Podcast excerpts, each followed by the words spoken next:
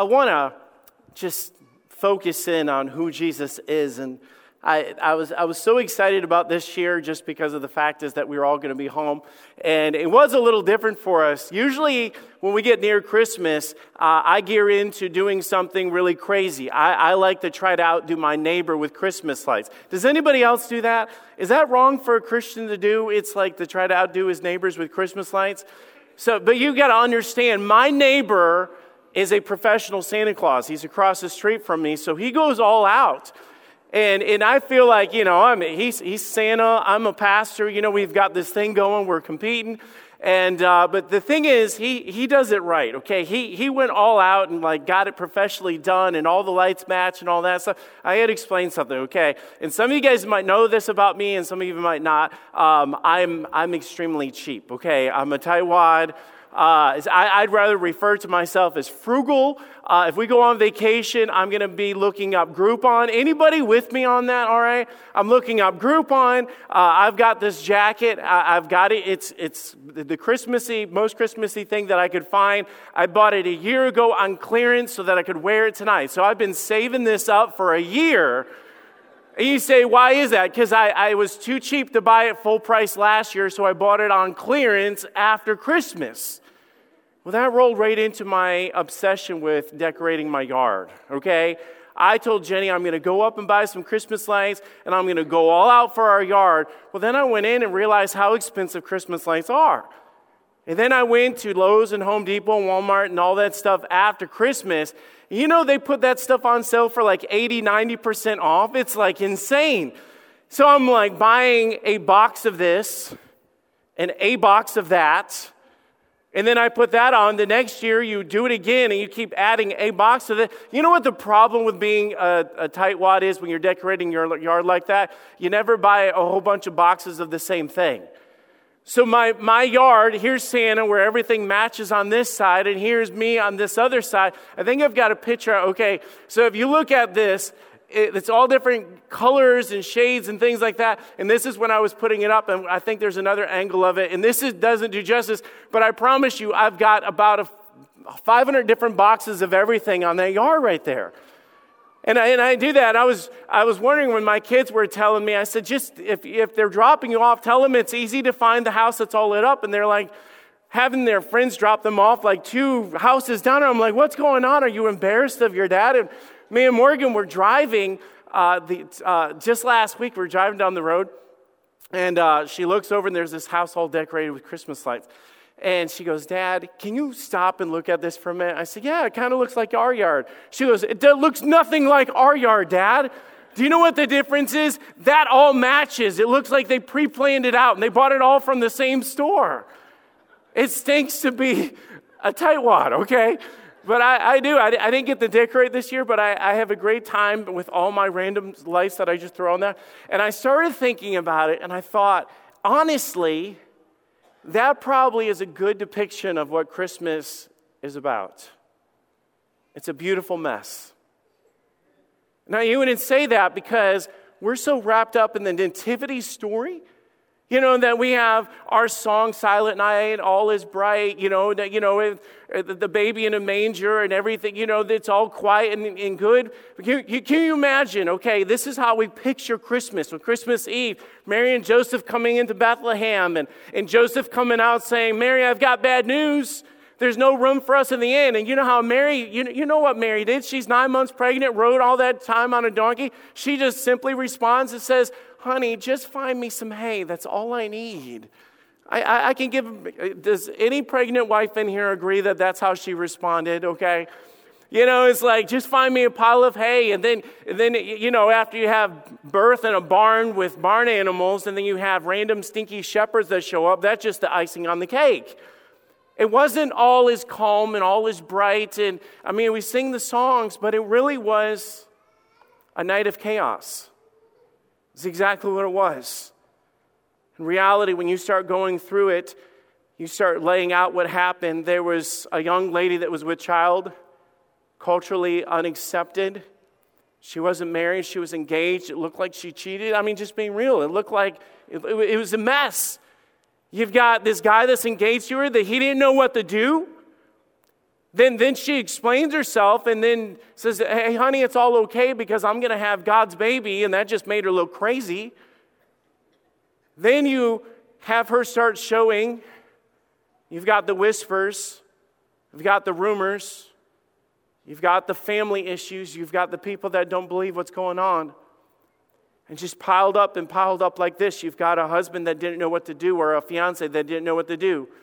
And then things get worse. The Bible says in Luke 2, verse 1 And it came to pass in those days there went out a decree from Caesar Augustus that all the world should be taxed. You can imagine Joseph saying, Honey, I know you're nine months pregnant, but let's go on a trip on a donkey. You know, it's like not, not the best news that you want to hear at a time like that.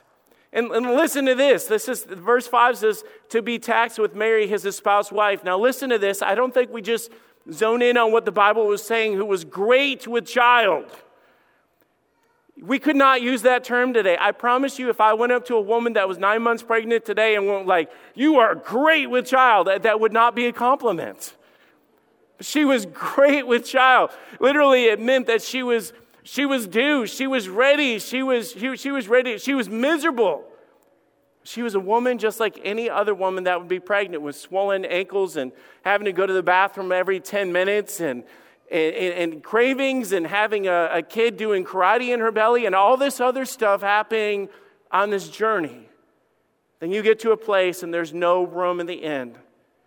And just like we try to make it look so sweet, but to have to give birth in a manger, in a feeding trough with animals, it was a mess. I, I, I know we don't sit there, but let me say this. In the middle of that mess, there was hope that they didn't understand. In the middle of that chaos, and it's like, man, it just one thing left after another. Do you guys realize that life is a mess? I know this is Christmas Eve, and we should be like, you know, like just trying to do like all the songs say, and everything's great and everything's bright. And, you know, we, we try to give that image of that. You know what I'm saying? But let me tell you the truth. The reality behind every Instagram photo that will be posted tonight, that there's, there's heartaches and hardships. Behind every matching pajama picture that we do, and the stockings up, and the, the house smelling like gingerbread, and, and every gift wrapped under the tree, and you, and you sit there and try to give this image like everything's all right. In reality, not everything is all right behind the scenes. It's like that manger picture that we try to give the image that everything was perfect, but Mary would say it was a very hard night. There was a lot of trouble that you didn't know, and there was a lot of stress, and there was a lot of aggravation, and there was, it, it was just hard. But Mary would say, in the middle of the difficulty, I had Jesus and they didn't fully understand it. Maybe we are going through Christmas and not fully understanding what we have. We don't just have a cute baby in a manger, we have hope that was born on Christmas. Hope that would change everything. We have, in Isaiah 9 6 explains this and, and gives us this depiction of what this was all about. It was God being with us. This is weird passage to do at Christmas because it was 700 years before that they were projecting or predicting what was going to happen. In Isaiah 9 6, and both of the videos demonstrated this as we were setting up the message today. It says, For unto us prophecy, a child is born, unto us a son is given. And the government shall be upon his shoulders, and his name shall be called Wonderful Counselor, the Mighty God the everlasting Father and the Prince of Peace. I just started thinking about who He is. I, I, just think about in the middle of our chaos, in the middle of the hearts, in the middle of the trials and everything that we're going through right now, He, he is the wonderful counselor. Let, let me just break this down with you. The, the wonderful counselor, the word wonder means to stand in awe. Literally means when Jesus came into the world, that they were shocked by what he came to do. Being the mighty God, the everlasting Father, the Prince of Peace, came in in that, in that moment to be wonderful counselor. He came in to shock the world. Shock the world with his love, shock the world with his presence, to stand in awe. It literally means another word for to be miraculous or to do miracles among us. It's who God was. It literally means that God came to shock us in such a way that you could be the most messed up, or you think you're the most messed up person here. I know how it is. It's Christmas Eve. A lot of people that are here right now, you're, out of, you're here out of tradition because of the fact is that this is what you do on Christmas Eve. You get family together, you get pictures, you go to church, you come home, you open up one gift, you get the matching. I, I get it. But I can tell you that the same way that everything was orchestrated on Christmas Eve 2,000 years ago, God could be orchestrating tonight for the fact that for you to be here to understand who Jesus is. For that word wonderful to be introduced to you, the fact is that God came to do wonders in your life when you totally do not deserve it. For that person that is so far away from God, so far away from church, so far away from religion, so far away from everything that we sang about, and the fact that God, you didn't have to get to God. Christmas is about God coming to you. God breaking out of, of the glories of the splendor of heaven to step into a broken world, to step into a broken mess, to step into a struggling relationship. Str- he stepped into chaos. He stepped into confusion. He stepped right in the middle of that to be the wonderful counselor. The word wonderful sets up the word counselor. The word counselor literally means to guide.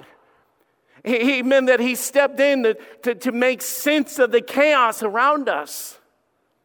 I was talking to Pastor Dave and I said, I cannot get up here without end up sharing my story and what we've been through because I tell you what, God has been the wonderful counselor in the middle of my situation. My situation for six months has not been good. It has not been good. Uh, God's been good through it, but, but it's been, honestly, a lot of stress. It's been a lot of fear. It's been a lot of struggle, and it's been a lot of miracles, and it's been a lot of God's faithfulness, and it's, it's intertwined, and I can't explain it. But maybe you're sitting here thinking that, that life is, is, is, shouldn't be as bad as it is, but we live in a sin cursed world. We do. That's the reason why we needed Jesus to begin with. We prayed and prayed and prayed and prayed and prayed for Logan's surgery. I prayed for a miracle. I prayed that they would come in and completely take the cancer out. That's what I prayed. It didn't go the way that I thought whatsoever. And I remember being so discouraged when the doctor came in, the surgeon pulled us in in half the time and sat us down and just said, I'm sorry, we had to close them back up. There was nothing more than we can do. It's worse than what we thought. I couldn't get the cancer out. It was a bad day, okay? It was a bad day. I remember the surgeon coming in the next day and the next day and just, he dropped, I won't get into it, but he dropped a lot of bad news on us, a lot of ugly, nasty bad news. And I got to the point where I just didn't know how to pray. I'm just being real. I, I, didn't, know, I didn't know how to pray. It's like I, I, I, laid, I made a list and I prayed through it. It just, I didn't know how to pray. I remember getting ready for bed and we were having an appointment with the specialist the next day. And I was so broken and I was, I was just pleading with God. I didn't, I didn't know what to say to him. I didn't know the words to say to my God. I didn't know how to talk to him. So I just said, I said, uh, You said that you would pray for me as being the, the counselor in the midst of the brokenness of when we're in that situation like that. And I remember thinking about Christmas, and I know this sounds weird to you guys, and, and, and they, they gave my son the diagnosis that he had heart cancer. And he said, There's nothing that we can do for heart cancer. And I remember walking out of the bathroom and I shut the door and I just said, God, I am asking you tomorrow to do what you did on Christmas and just do the unexpected. That's all I'm asking you to do. He is the mighty counselor, literally mean that he guides us to do things and he guides us in ways that does not understand in this world. That's what he promised to come to be. And I remember texting about eight people, and I said, Will you just pray with me that tomorrow when we're going in to get bad news, they will just tell us something unexpected. And some of these people that are, I texted and asked to pray with me are in this room right now. We went to the specialist the next day. They turned around and they said, You know, the, uh, the pathology report's not good for your son and all this. And then he turned and looked at me, and the, the lady turned around and she said, But did you hear the good news? I was like, What? We've not heard good news in a long time. She said, There's some markers on your son's cancer that is unexpected and is going to open the doors for things to happen that we did not think were happen. And your son is a possible candidate for some chemo that he could take for the rest of his life and live with this cancer possible, and he could even shrink it. You say, What happened? You understand that my God stepped into this world when things are chaos and things are falling apart and there's no answers. And there gets to be the point in your life and in your marriage and with your kids that you say, There is no hope. God showed up to give us hope when there was no hope. That's who He is. And you might be the most lost person here. And by lost, I literally mean you just say, I don't know how to pray. I don't know what to say. I don't know what to do. I don't know how, I don't even know what the, the words are for religious things that happen in my life. God steps in to be the counselor in your life that you never expected. He is the wonderful counselor, He is the mighty God. He said it in that passage that He would come to be the mighty God. Do you know what the mighty God means? The mighty God literally means that there's a lot of gods that claim to be a lot of things, but God would show up to be mighty, which literally means to be greater than any God that ever lived or any God that ever died. Let's put it that way. Meaning that no matter what your past is, or what your problems are, or the things that you've had, or the things that you've dealt with in your life, God is greater than all of those things. I'll be honest. In this room, I promise you, there's a lot of past regret. There are things that we sit there and say, man, if I don't go to church, because if you knew the life that I live, let me tell you, when he said that he's the, he's the wonderful counselor, the mighty God, he was literally saying that I came to be greater than whatever you're dealing with. I'm here to tell you that my God is greater than cancer. My God is greater than your family problems. My God is greater than your marital problems. My God is greater than your addiction problems in your life. That is who God came to be. He said, Let me introduce myself. I am the wonderful counselor. I am the mighty God. There is nothing that will come up against my God that God cannot handle. Amen. That is what Christmas is all about. The mighty God, the everlasting Father, the everlasting Father.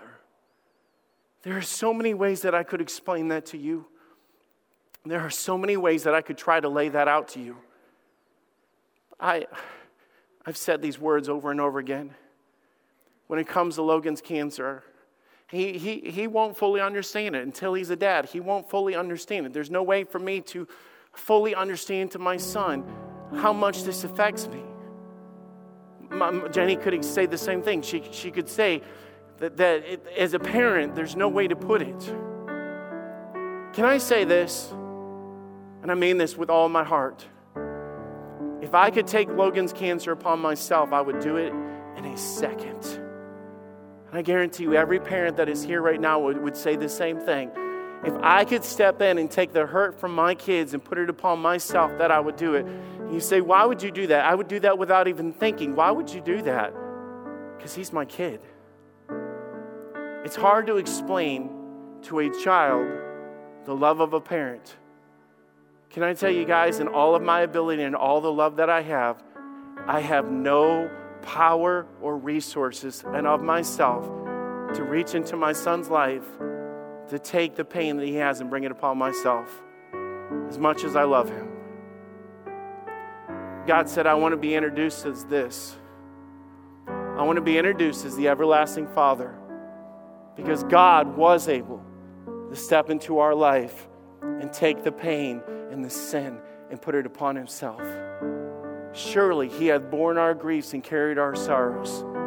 He was stricken, inflicted, and nailed to a cross, and by his stripes we are healed. All of these things are possible because of the baby that was born to be the conquering king that died on the cross of Calvary. But I love this. The final phrase of Isaiah 9 6 is the title of the Prince of Peace. You realize what the Prince of Peace is? It's the calmness that only God can give. It's the stability that only God can give. I, I, I, love the Prince of Peace. He's the author of peace. It's, it's the whisper of God. To whisper to your heart, to your mind, and literally say, I've got this. I can do what man cannot do. I can help in ways that cannot, man cannot help. It's not about me as a pastor and the fact that we're a church. It's about the Jesus, it's about the hope, it's about the salvation that we preach. So, this is Christmas Eve.